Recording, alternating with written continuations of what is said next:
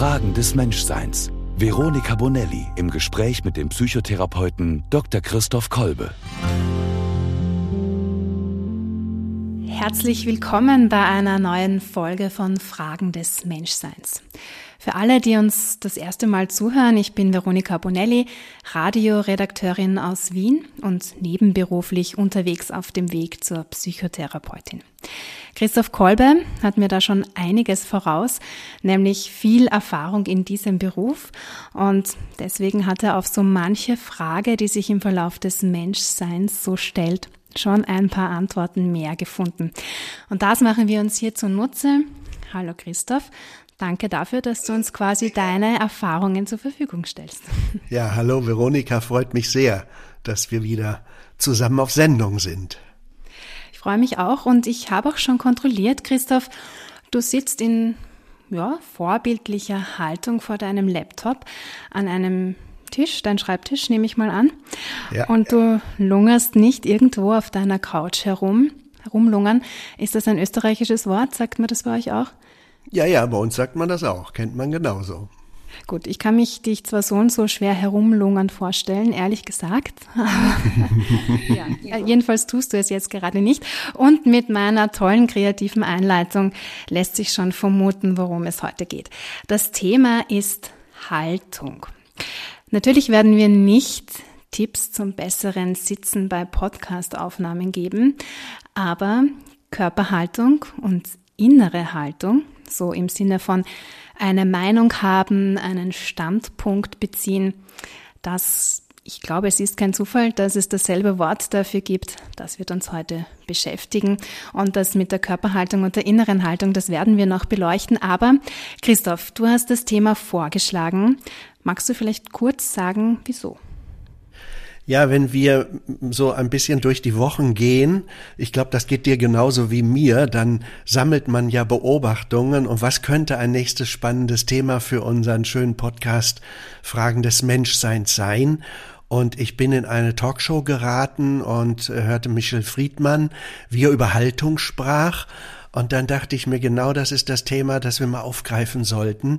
Wie wichtig es ist, Haltung zu finden, Haltung zu beziehen, Haltung einzunehmen, was es schwer macht, Haltung vielleicht auch zu vertreten zum Beispiel. Und mir ist tatsächlich auch über die ganze Corona-Zeit hinweg und die verschiedenen äh, Reaktionsweisen von Menschen und die Ausdrucksformen, die dann gewählt wurden, deutlich geworden, boah, wie unterschiedliche Haltungen können Menschen einnehmen und dann muss ich gestehen, ist mir im Laufe der letzten Jahre es passiert, dass ich mit einem zunehmenden Erschrecken feststelle, wie äh, leichtfertig zum Beispiel Selbstverständlichkeiten, die jedenfalls für mich einen unglaublich hohen Wert haben, also unsere freiheitlich-demokratische Grundordnung und so weiter, wie so etwas auf einmal diskutiert wird, in Frage gestellt wird, ganz andere Positionen vertreten werden, auch ähm, also dadurch, dass unsere Welt zusammenrückt, ja auch ganz andere ja, Staaten sich anders verstehen oder jedenfalls deren Lenker sich anders verstehen, so dass ich gedacht habe, man muss Haltung zeigen. Man muss dort, wo man unterwegs ist, Position einnehmen und äh, deutlich machen, was haben wir hier eigentlich für eine Kultur, was haben wir für Werte, für die wir einstehen, die ja nicht einfach nur irgendwo nett sind, sondern die eine Bedeutung haben und die zu verteidigen sind und wo es darum geht, Stellung zu beziehen. So, das ist mir durch den Kopf gegangen und als dann ähm, diese Talkshow war und Michel Friedmann da auch nochmal Position bezogen hat, habe ich gedacht, das wäre ein super Thema für uns hier. Und jetzt freue ich mich, dass wir es heute aufgenommen haben und du auch gleich angesprungen bist bei dem Thema. Ja, ich bin tatsächlich gleich angesprungen. Wir hatten schon ein paar andere Themen so im Gespräch und dann hast du Haltung gesagt und ich habe mir gedacht, ja, super, voll spannend. Jetzt beim Vorbereiten haben wir, glaube ich, beide schon bemerkt, hm, ob da 30, 40 Minuten ausreichen werden, um dem wirklich auf den Grund zu gehen. Naja, wir werden es sehen. Vielleicht sollten wir zu Beginn einmal versuchen, das Wort überhaupt einmal zu klären. Ist Haltung deiner Meinung nach, und jetzt haben wir es schon, eine Meinung? Oder wie ich vorhin gesagt habe, so eine Stellung beziehen? Ist es eine Überzeugung? Was ist eigentlich eine Haltung haben? Ja, das ist tatsächlich eine sehr anspruchsvolle Frage, weil, glaube ich, diese ganzen Themenbereiche Haltung, Einstellung, Meinung, Überzeugung und so weiter, das liegt so unglaublich nah beieinander. Und je nachdem, wie das verwendet wird, sehen viele Menschen zum Beispiel Inhaltungen, Einstellungen. Und ich glaube, es gibt keine Haltung, ohne dass es in ihr auch eine Einstellung gibt. Und trotzdem ist, so wie ich es mir ein bisschen überlegt habe, eine Haltung doch noch mal was anderes als eine Einstellung. Also wenn wir vielleicht sehr allgemein anfangen, würde ich sagen, es beginnt bei der Meinung. Die Meinung ist für mich das, äh, sagen wir mal, etwas unverbindlichere einer Sichtweise, wie ich im Moment etwas sehe. Ja, und man diskutiert etwas und im Augenblick habe ich diese Meinung dazu, aber dann kann es auch passieren, wenn andere mich überzeugen, dass sie gute Argumente haben und so weiter, dass ich diese Meinung ändere oder wenn ich Erfahrungen mache auf meinem Lebensweg, dass ich dann diese Meinung ändere. Also eine Meinung ist für mich ähm, vielleicht das, was noch nicht diese äh, Festigkeit und Eindeutigkeit zum Beispiel einer Haltung hat. Und die Einstellung wiederum, die ist vielleicht stärker aus den Erfahrungen geleitet, die wir im Laufe unseres Lebens machen. Zum Beispiel, wie uns unsere Kultur geprägt hat. Oder auch wie uns Erfahrungen, die wir auf dem Lebensweg gemacht haben, also Bindungserfahrungen jetzt zum Beispiel aus einer psychotherapeutischen Perspektive gesprochen, vielleicht Schicksalserfahrungen und so weiter, ähm, zu Einstellungen führen, so dass man sagen kann, Einstellungen führen zu, nein, ich muss anders sagen, Erfahrungen führen zu Überzeugungen. Und aus diesen Überzeugungen erwachsen Einstellungen. So würde ich sagen. Erfahrungen führen zu Überzeugungen und diese Überzeugungen führen dazu, dass wir Einstellungen in uns vorfinden. Also wir sagen dann zum Beispiel, das und das ist gefährlich. Das wäre eine zum Beispiel ängstliche Einstellung dem Leben gegenüber. Und gerade Psychotherapie äh, arbeitet viel mit Einstellungen und auch mit der Änderung von Einstellungen, weil manchmal die Einstellung zwar aus der Lebensgeschichte verständlich ist, aber nicht wirklich zu den äh, Bedingungen im Hier und Jetzt passt. Und dann müssen wir sie ändern und vielleicht auch verstehen aufgrund ihrer Geschichtlichkeit, damit wir wissen, warum wir so denken, aber wir können sie dann auch ändern und ablegen. Deswegen ist für mich der Begriff Einstellung eher allgemeiner. Und der Begriff Haltung, der ist für mich jetzt noch ein Stück stärker in, in eine bestimmte Verbindlichkeit hineinkommend. Und die hat zwei Aspekte. In der Haltung, finde ich, geht es einerseits um Gesinnung und es geht zweitens um Handlung.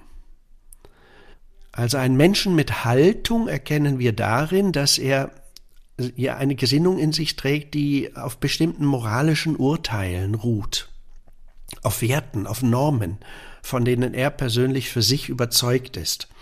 Und dieses ethische Urteil, das ist äh, im Grunde die Grundlage einer Überzeugung, die er in sich trägt. Also es ist damit nicht nur diese Erfahrung, die wir aus unserer Lebensgeschichte gemacht haben, sondern das Urteil, das wir uns bilden, noch über die Erfahrung auch hinaus zu etwas, weil es uns bedeutungsvoll ist. Und deswegen hat es viel stärker mit Werten zum Beispiel zu tun. Ja? Und dann glaube ich, dass sich die Haltung in der Handlung zeigt. Und in der Regel immer auch in eine Handlung mündet. Also von daher hat eine Haltung eine starke Positionierung. Das könnte man für die Einstellung auch sagen. Die ist aber mehr der Erfahrung zugetan, ja.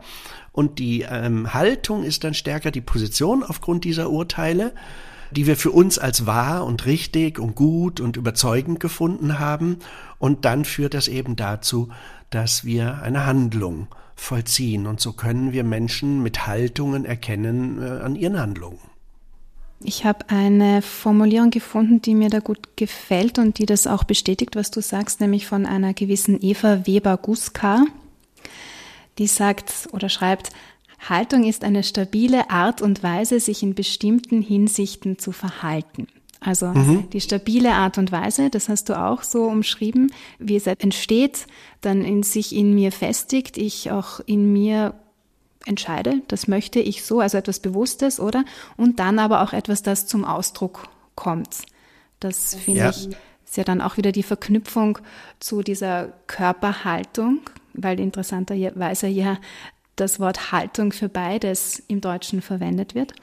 Das verbindet sich da irgendwie. Ne? Also in einer Körperhaltung erkenne ich ja meistens auch, wie jemand gerade drauf ist, wie jemand etwas wahrnimmt, bin ich zusammengeduckt, stehe ich aufrecht da, lache ich, weine ich, welche Mimik und so weiter. Das sind alles so Körperhaltungen, wo ich den anderen ein bisschen besser verstehen kann und eben auch eine innere Haltung muss zum Ausdruck kommen. Sonst, wenn es nur innen ist, ist es vielleicht noch nicht so eine richtige Haltung. Ja, genau. Oder wenn wir schwimmen in unserer Haltung, weil wir sie noch nicht gefunden haben, ne, dann zeigt sich das auch ein bisschen in, also in der, in der Körperhaltung, in dem äh, dieses Gegründete oder Gewisse fehlt. Ja?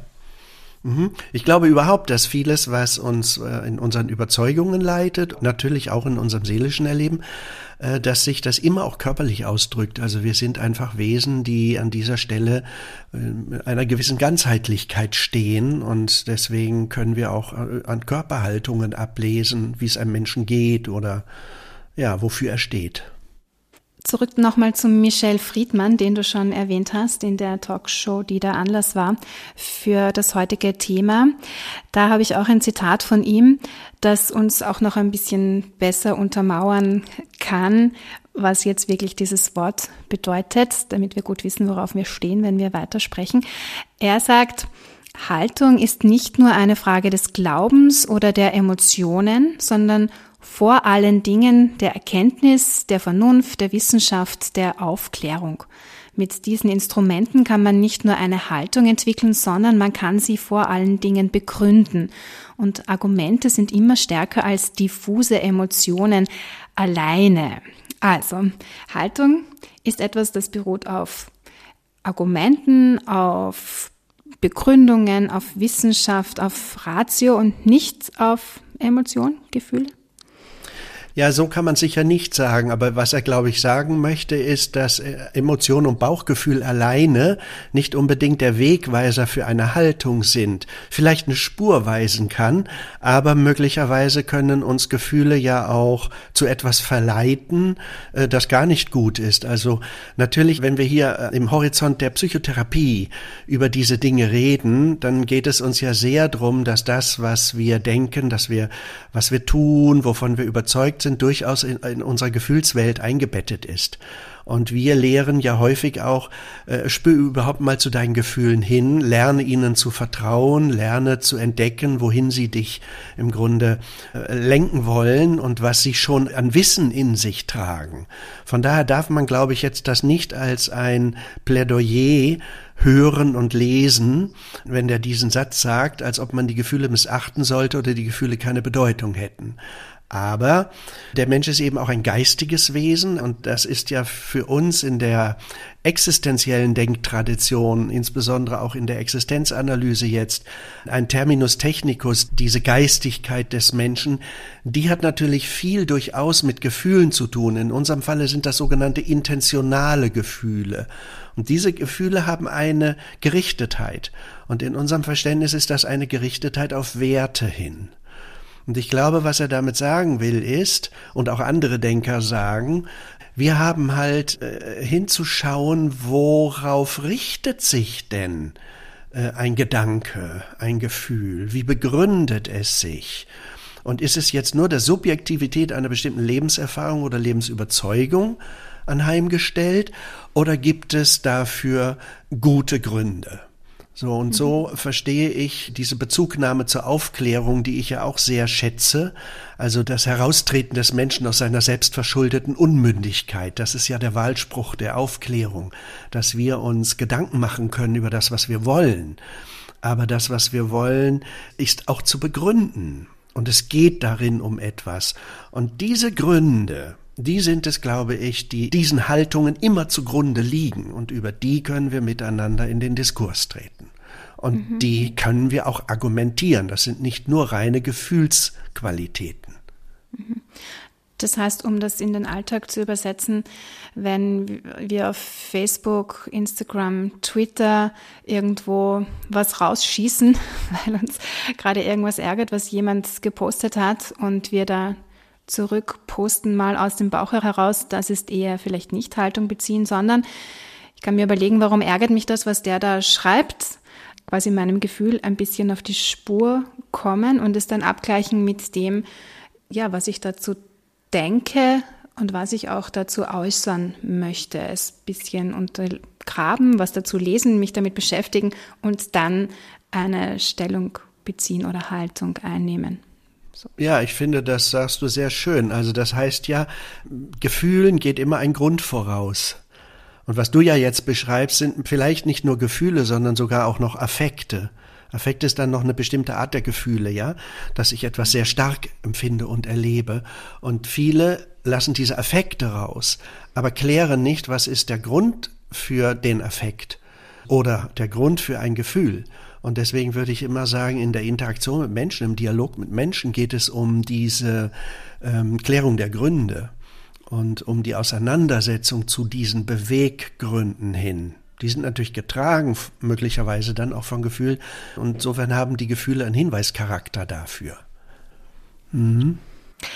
Was mir da noch einfällt, ist auch wieder so eine Verbindung von den Wortbedeutungen, nämlich es gibt ja auch den Ausdruck Haltung bewahren. Das erinnert mich wieder, oder das vermittelt so ein Gefühl von Ruhe, stabil sein, einen kühlen Kopf bewahren, mich nicht gleich umwehen lassen, so in diese Richtung. Also eben nicht affektiv aus dem Bauch heraus handeln. Das liegt da irgendwie noch mit drin. Genau. Ja. Damit sagst du im Grunde nochmal dieses einen Schritt zurücktreten, um zu vergewissern, worum geht es mir im Grunde oder was sind die äh, Dinge, die jetzt hier die eigentliche Bedeutung haben, dass nicht die Affektlage agiert wird, sondern dass die Positionen reflektiert werden. Es gibt ja noch einen weiteren Aspekt. Die Frage ist ja, wenn Menschen Haltungen einnehmen, woraus, äh, was sind die Quellen für diese Haltungen? Wir hatten ja eben gesagt, Haltungen äh, gründen sich auch auf Normen beziehungsweise auf Werten.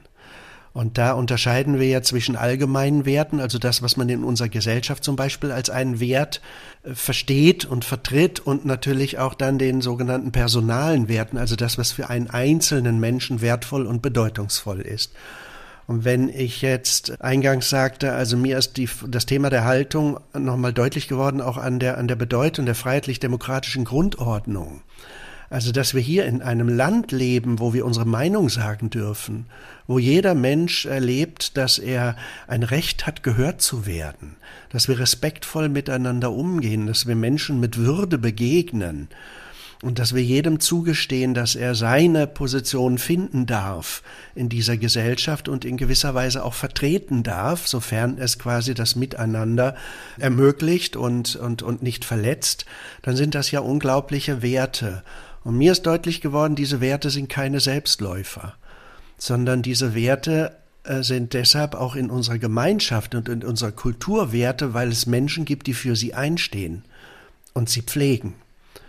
Und Werte brauchen Menschen, die für sie einstehen. Und so verstehe ich unser Thema heute auch.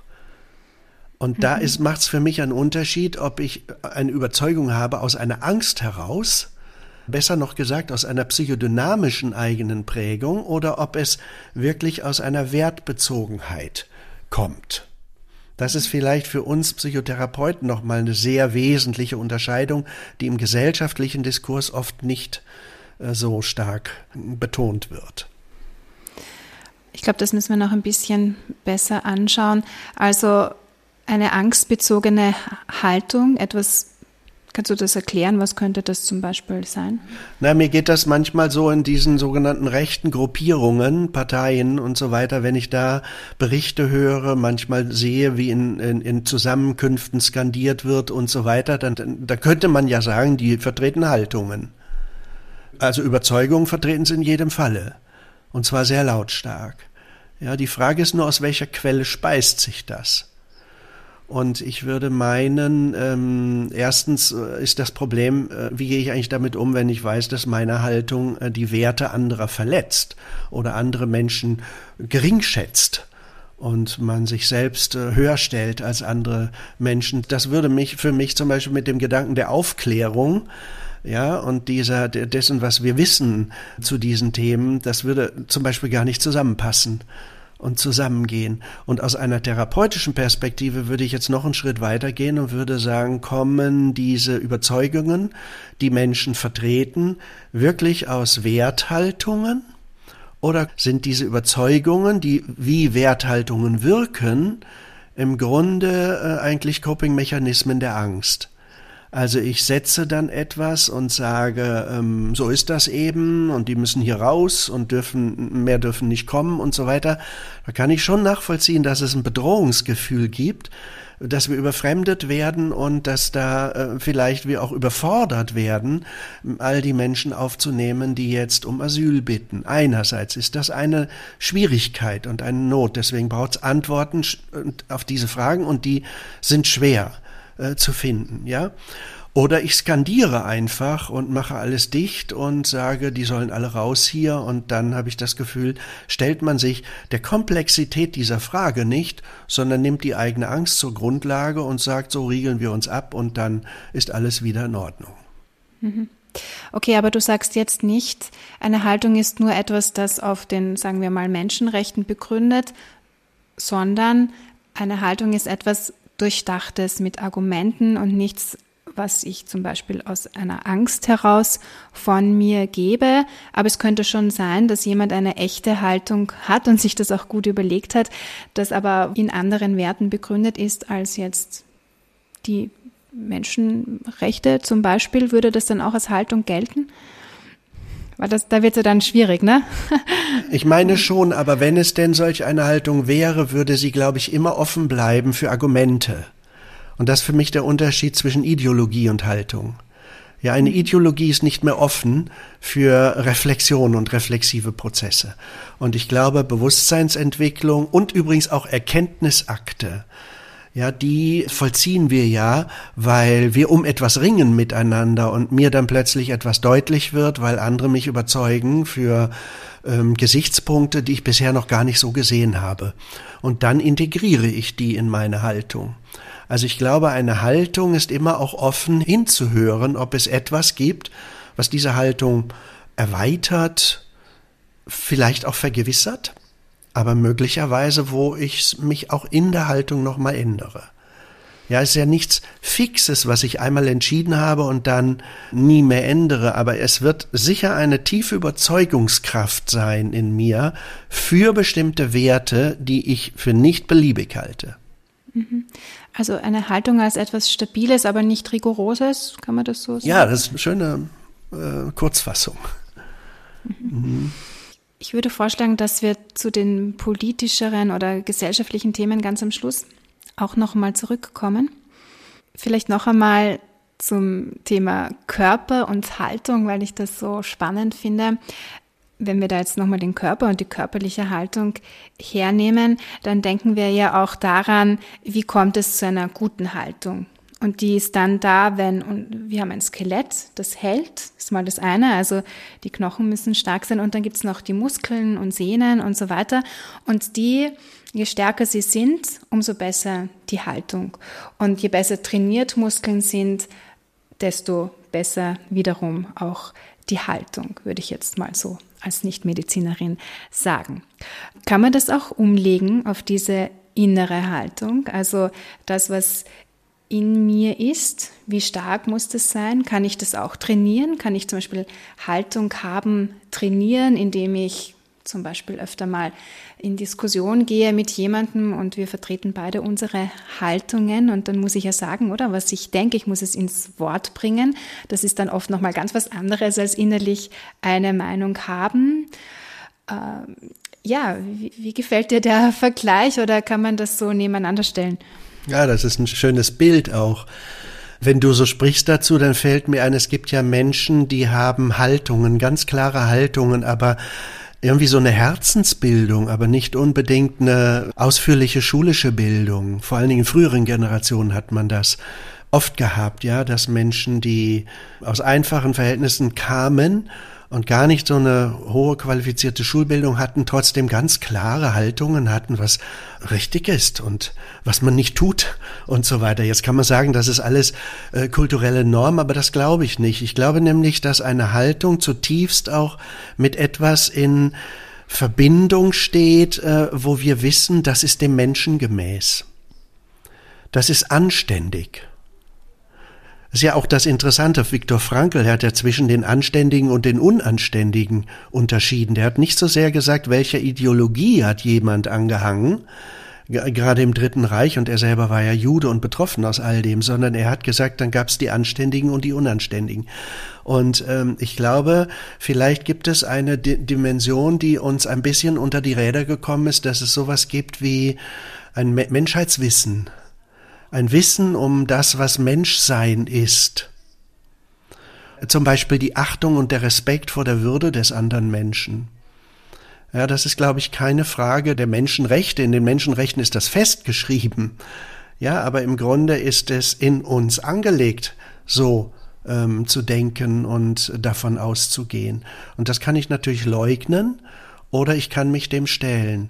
Und dann gibt es sicher die tiefen Denker, die das noch einmal alles auch auf einer sehr reflexiven Ebene durchdacht haben. Und ich glaube ja, da bin ich ganz, äh, stehe ich sehr in der Tradition Martin Bubers, der sagt, äh, der Mensch wird am Du zum Ich. Das heißt, ich brauche das Gegenüber, also zum Beispiel auch den, der mir hilft, etwas zu sehen, etwas zu erkennen, damit ich mich daran auseinandersetzen kann und zu dem meinigen finden kann.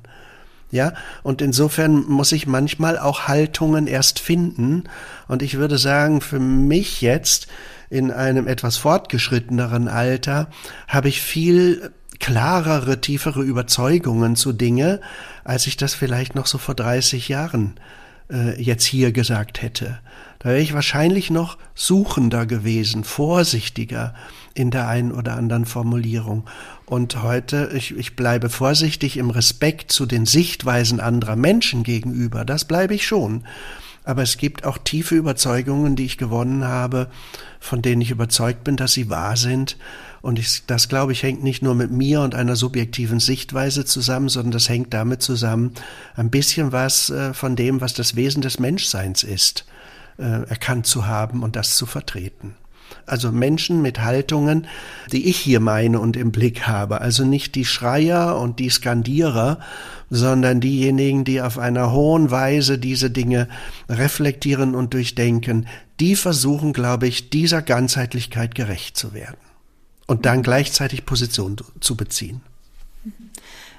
Könnte man auch sagen, dass die einen hohen inneren Halt haben, so im Sinne von erstens mal Selbstwert zum Beispiel, weil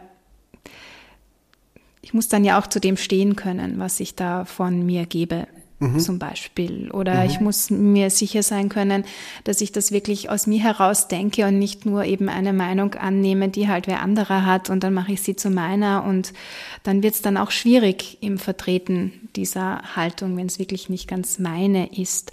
Oder auch so, ich nenne es jetzt mal so, ja, ein inneres Zuhause haben, eine, eine Sicherheit in mir, damit zum Beispiel auch nicht die Gefahr von Angst da mit reinkommt, dass ich etwas sagen muss, nur um zugehörig zu sein zu einer Gruppe zum Beispiel. Wie viel inneren Halt braucht es und wie komme ich denn zu dem? also in jedem Falle, ähm, glaube ich, ist das leichter, wenn man das alles hat, was du sagst. Ob das eine Bedingung ist, da hätte ich meine Frage. Ja, also in meinem Leben bin ich auf Menschen getroffen, wo ich gemerkt habe, die sind jetzt sehr selbstunsicher, aber die haben eine klare Haltung für mhm. etwas. Und deswegen vertreten sie das, was sie sagen, vielleicht jetzt nicht im Brustton der Überzeugung oder setzen sich dann einfach hin und sagen, so sehe ich das eben. Sie sagen das mit zitternder Stimme. Und trotzdem ist es Ausdruck einer Haltung, dass sie nämlich dafür stehen und einstehen. Deswegen glaube ich, ist sowas wie innerste Gewissheit dazu, eine, eine tiefe innere Überzeugung, das ist scheinbar die Bedingung. Und ob ich jetzt ähm, das psychische Korsett habe, das auch noch mit einer gesunden Ich-Stärke, mit einem Selbstbewusstsein und Selbstwertgefühl ausdrücken zu können, das ist natürlich gut, wenn das dazukommt. Ich glaube nicht, dass das Bedingung ist, aber es ist viel leichter. Deswegen würde ich lieber von der Vergewisserung von Gewissheiten sprechen an der Stelle und nicht so sehr die psychische Stabilität des zum Beispiel Selbstwertgefühls in den Vordergrund stellen. Aber sowas wie ich habe mich dem gestellt und habe damit gerungen und habe deshalb zu dieser Überzeugung gefunden. Und das spürt man dann einem Menschen ab, dass er das, was er sagt, nicht nur einfach so dahin sagt als Idee, als unverbindlichen Gedanken, sondern dass das ein Gewicht hat. Und, mhm. und kluge Menschen beziehungsweise sensible Menschen spüren das und hören das und hören dann hin, auch wenn das einer stammelnd sagt. Mhm. Und wenn er es dann tut, verstärkt sich ja wieder der Selbstwert und das Ganze ist ja auch ein schöner Kreislauf. Dann glaube ich, kann das auch dazu führen, dass man darüber nochmal plötzlich in diesen Selbstwert findet, ja. Und das ist sicher hilfreich und das wäre schön, ja. Mhm. Mhm. Mhm. Ähm, Vielleicht, falls jetzt jemand zuhört und sich denkt, hm, da haben sie irgendwie recht, die zwei, oder vor allem der Christoph Kolbe hier, was er da sagt. Und vielleicht denke ich jetzt mal drüber nach, was ich so denke zu irgendeinem Thema, das gerade aktuell ist. Sagen wir zum Beispiel Migration etc., ein, eines der heißen Eisen. Ja. Ähm, ich will mir jetzt mal ein bisschen auf den Grund gehen, ob das jetzt tatsächlich meine Haltung ist oder ob ich da nicht doch angstgetrieben bin. Wie komme ich denn da drauf? Wie gehe ich das an, um mich selber ein bisschen zu beleuchten? Also ich glaube, ein zentrales Kriterium, wenn es angstgetrieben ist, ist, dass ich alles andere kaum denken kann oder mag, weil die Angst äh, mich so bindet, dass ich nicht frei und offen bin, auf das zu hören, was andere sagen oder was meine Gewissensstimme mir sagt. Und deswegen würde ich jetzt aus einer therapeutischen Perspektive immer hinhören, wie ein Mensch etwas sagt. Und Menschen, die im Grunde eher fragend sind, die, die sind nicht ängstlich, sondern die haben noch keine Position oder versuchen diese für sich zu finden. Und deswegen glaube ich, ist der Unterschied, ob man bei sich spürt, das finde ich interessant, ich will dem auf den Grund gehen, aber ich habe noch keine richtige Meinung dazu und eine Haltung schon noch mal gar nicht, ja. Und mich verwirrt das, was die Menschen um mich herum alle sagen. Und dann würde ich sagen, sei klug und ähm, und informiere dich, bei wem du dich informierst. Also schau hin, bei wem du in die Lehre gehst oder mit, mit wessen Gedanken du dich auseinandersetzt. So habe ich das in meinem Leben gemacht, ja, dass ich mir Denker gesucht habe, äh, die ich dann studiert habe, auch über meine Ausbildung hinaus, äh, mein ganzes Leben lang eigentlich, wo ich gemerkt habe, die haben was zu sagen, weil die aus einer Tiefe her gedacht haben, äh, wo ich wusste, das muss ich erstmal ernst nehmen, was die sagen, auch wenn mir das am Anfang gar nicht so sofort zugänglich war oder auch meiner Meinung entsprach. Ja, und dann ähm, dort mal hinzuhören, was hat sie zu diesen Überzeugungen geführt. Ich glaube, das ist spannend und darüber kann man dann sich selber eine Meinung bilden und eigene Gewissheiten finden. Mhm. Ähm, das Wort Gewissheit, das kam jetzt schon öfter.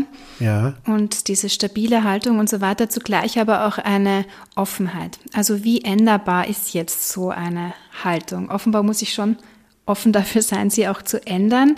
Aber sie ständig zu ändern, das wäre ja wieder dann so wie ein Fähnchen im Wind sein. Und dann ist es halt heute diese Meinung und morgen diese.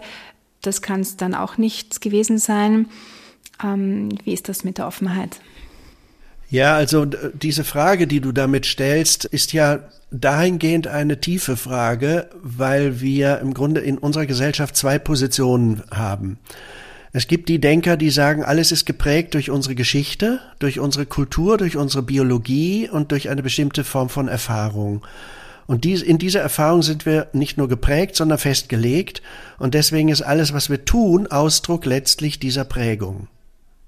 In dem Sinne gibt es eigentlich dann keine Freiheit, sondern es gibt nur die Folge von Prägungen.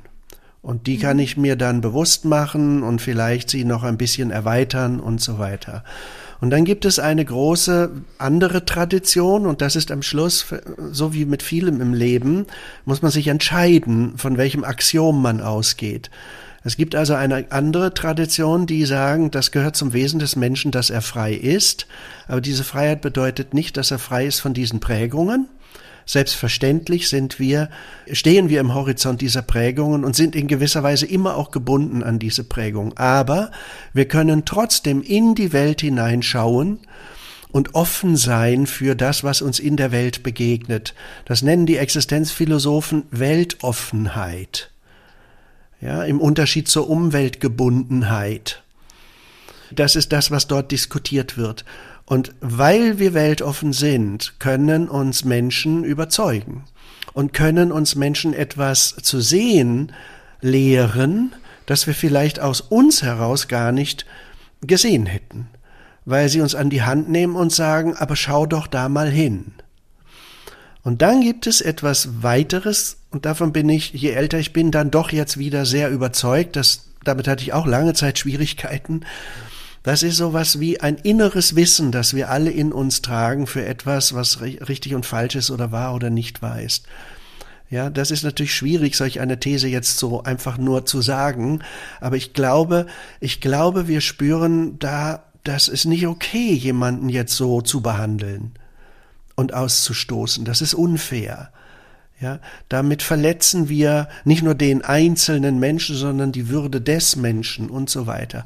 Und ich glaube, es gibt ein tiefes Wissen in uns allen, weil wir Menschen sind für diese Dinge. Und das ist in der letzten Zeit nicht sehr gepflegt worden, sondern das ist sehr in die Subjekthaftigkeit persönlichster Überzeugungen gestellt worden. Und vielleicht wird eine Zeit kommen, oder vielleicht sind wir auch gerade dabei, auch solch ein Wissen miteinander wieder zu vergewissern. Ja, auf einer anderen Ebene ist das für mich zum Beispiel die Klimakatastrophe, die uns jetzt eine Achtsamkeit im Umgang mit Natur, mit der Tatsache um mich herum ist Leben und wie gehe ich mit diesem eigentlich um und was darf ich da tun, wo muss ich vielleicht auch an, eine andere Achtsamkeit pflegen und darf nicht nur meine Interessen immer in den Vordergrund stellen und so weiter. Ja, so hat das für mich viele Ebenen. Und ich glaube, im Grunde gibt es so etwas wie ein innerstes Wissen zu diesen Dingen. Und das hat man in der Philosophiegeschichte immer schon Gewissen genannt. Nur bei uns ist in der Diskussion und Tradition der Prägung der, der Denkstile des letzten Jahrhunderts im Grunde das Gewissen zum Über-Ich geworden. Und damit ist das eine Verkürzung dessen, was Gewissen ist. Ja. Also, zusammengefasst, ich will sagen, der Mensch äh, ist, ist durchaus offen und deswegen, weil er offen ist, ist er ansprechbar. Und weil er ansprechbar ist, kann er sich auseinandersetzen. Und so begegnen wir klugen Menschen, die etwas äh, schon sich erarbeitet haben und wir können darin uns auseinandersetzen und dann darin unsere Überzeugung finden. Wir sollen ja nicht einfach nachsprechen, was wer anders sagt. Ja? Und zweitens, wir, glaube ich, können uns besinnen auf etwas, wo wir zutiefst innerlich wissen können, äh, das ist richtig und so ähm, zum Beispiel die Würde des Menschen oder seine Freiheit der Selbstbestimmung und so weiter. Das sind für mich alles sehr wesentliche Referenzwerte, die durch eine Haltung zum Beispiel auch geschützt werden müssen. Es kann ja etwas wahr sein, aber wenn es keine Menschen gibt, die dafür einstehen, und so verstehe ich Haltung, dann kann das nicht Wirklichkeit werden. Und es braucht Menschen, die für Werte, die eine Bedeutung haben, einstehen. Mhm. Eigentlich sollten wir hier enden. Das war jetzt so eine, ein überzeugendes Plädoyer. Christoph, fällt mir nichts mehr ein. ja, genau, so schaust du. Ja, also das war, das war sehr wunderschön gesagt und ich finde es auch toll und wenn alle unsere Diskussionen vor allem im Social Media Bereich so laufen würden, wie du es jetzt beschrieben hast, dann wäre das ja wunderbar. Dann könnte man wahrscheinlich auch viel diskutieren miteinander. Und da wollen wir ja eigentlich auch letztlich hin, oder? Es geht uns ja hier nicht darum zu sagen, ähm, es wäre so schön, wenn alle die gleiche Meinung hätten und dann gleiche Haltungen. Das wäre auch sehr langweilig, weil dann bräuchten wir auch gar nicht mehr lang miteinander reden, wenn alle sagen würden, ja, ja, ich bin deiner Meinung. Also es geht gar nicht um das, dass wir jetzt alle dasselbe denken zu den schwierigen Themen. Die Frage ist nur immer, wie wir sie uns sagen, unsere Haltung, wie wir dazu stehen mhm. und mit welcher eben Offenheit wir einander begegnen. Ja, das heißt, nochmal so ans Ende gestellt nochmal zum, zur politischen Diskussion. Weil die soll ja eigentlich nicht verloren gehen, oder? Durch, oder das wollen wir eigentlich lernen. Naja, schön wäre es ja, wenn eine politische Diskussion am Schluss nicht quasi eine Machtprobe ist, Vielleicht noch ganz kurz politisch im Sinne der alten Polis im Griechenland, nämlich das besagt ja, dass jeder Bürger und Bürgerin ist und insofern ist jeder ein politischer Mensch. Ja? Aha, okay. Also so nicht nur parteipolitisch, so meine ich das jetzt schon auch, sondern eben auch als Verantwortung in Gesellschaft und Welt. So. Ja, dann, dann wäre es ja, wenn, wenn, wenn es so wenden, wie du es jetzt sagst, dann würde es ja bedeuten, dass jeder sich ein Bewusstsein darüber macht, oder jedenfalls die Chance hat und aufgefordert ist, ähm, sich dem zu stellen, dass er ja seine Haltung und Meinung zu den Dingen finden kann. Ich glaube, das ist ja, wird ja auch vielfach getan. Also wenn man jetzt zum Beispiel Gespräche in Freundeskreisen anschaut oder ein bisschen zuhört, wie Menschen zum Teil über dies und jenes reden. Viele haben da eine Meinung. Ja, die haben eine Meinung. Ob es schon eine Haltung ist, ist vielleicht ein bisschen eine andere Frage. Und heute leben wir, glaube ich, in einer Zeit, die ist so komplex und so vielschichtig, dass ich manchmal die Angst habe äh, oder Sorge habe oder meine zu beobachten, man steigt aus aus diesem Ringen um äh, Antworten angesichts dieser Komplexität und verzieht sich ins Subjektive, ins Subjektivistische. Also so, man hat halt seinen Garten, den pflegt man dann, man plant seine Reise, die nächste Reise und so weiter und ähm, geht ein bisschen exklusiver essen und so weiter und so fort, ja. Und auf diese Art und Weise weicht man einer gewissen Form von Auseinandersetzung aus. Ich glaube wahrscheinlich, weil jetzt äh, immer mehr bestimmte wirklich tragende Werte zur Diskussion stehen, wie wir die verfolgen, sicher auch nochmal zugespitzt durch die Klimakatastrophe, wirtschaftliche äh, Anspannungen, Finanzkrisen, natürlich die Migrationsthematik und so weiter. Ich glaube, das kommt alles zusammen. Das sind alles große riesige Herausforderungen und Themen, äh, wo es gilt, Antworten zu finden. Und ich habe so ein bisschen den Eindruck, Jetzt entsteht wieder ein neues Bewusstsein dafür, dass Menschen sagen, okay, darum müssen wir uns kümmern, das ist hier alles kein Selbstläufer. Das braucht Menschen, die für etwas einstehen. Und ich habe den Eindruck, da entsteht äh, ein neues ähm, Wachwerden.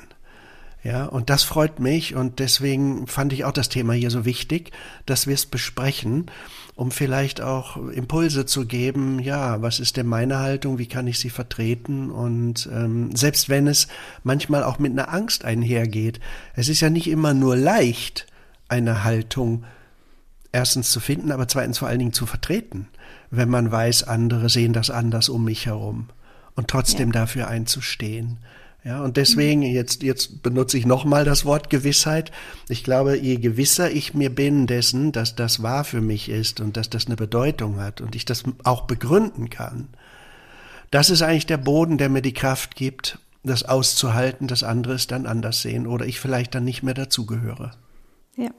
Aber tatsächlich, es ist oft nicht so leicht. Ich bin sehr oft überfordert mit der Fülle an Informationen, die mir zur Verfügung stehen zu den kleinsten Themen und ich würde mich als interessierten Menschen bezeichnen und dann fange ich halt mal an und da gibt's das Buch und das Buch und ich denke mir, puh, das würde ich alles gerne wissen und lesen, das ist aber gar nicht möglich.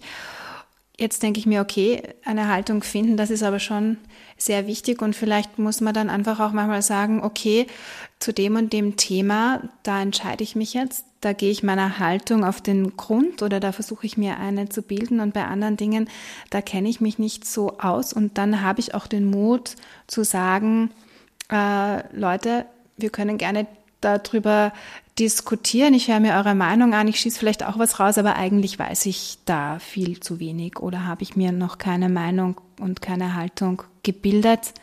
Und das kann auch wieder eine gute Haltung sein, an, an sowas, an die Komplexität heranzugehen, auch sich mal einzugestehen, ich weiß es nicht. Ja, hm. ich finde das gut, was du sagst. Das heißt, sich auch ein Stück zu entlasten ähm, und auch freizugeben, dass man dafür Zeit braucht und dass man es nicht übers Knie brechen will und Ja, ich persönlich äh, kann vielleicht noch folgenden Tipp geben, so was aus meiner Erfahrung heraus.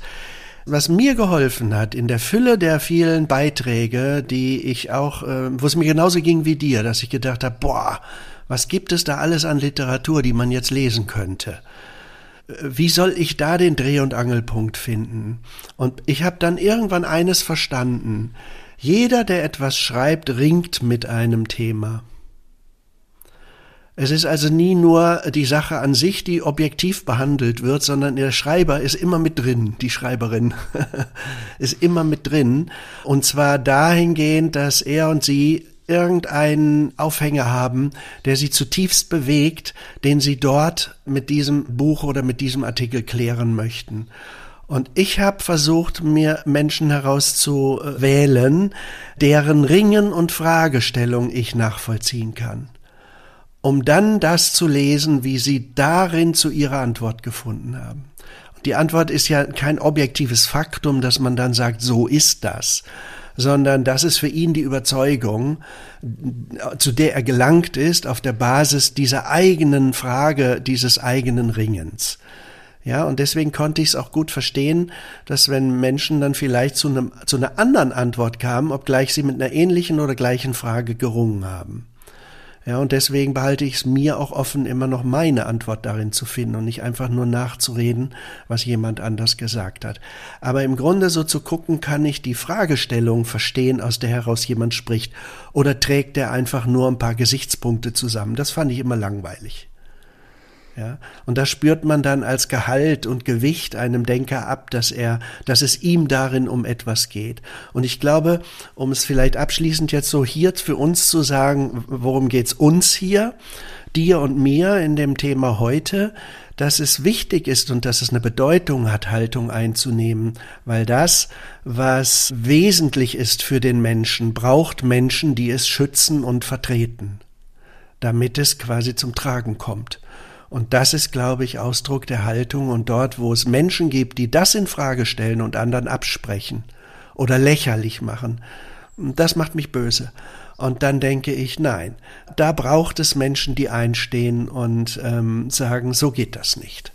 Ja, und dann kann von mir aus äh, jeder ein bisschen eine andere Grundüberzeugung zu diesem oder jenem haben. Das hast du vorhin sehr schön gesagt. So sind wir Menschen verschieden.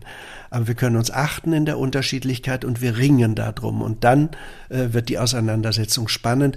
Und zwar nur dann spannend, wenn wir uns aufeinander darin einlassen, worum es uns geht. Nicht, wenn wir uns durchsetzen wollen. Das ist das Langweilige bei bestimmten politischen Veranstaltungen aber wenn wir uns wirklich einlassen auf das, worum es den Beteiligten geht. Und dazu braucht es Menschen mit Haltung. Und jetzt sage ich wirklich nichts mehr noch dazu, weil das war ein zweites tolles Schlusswort. Und das ist jetzt auch das letzte Schlusswort. Vielen Dank, lieber Christoph. Das war wieder super spannend.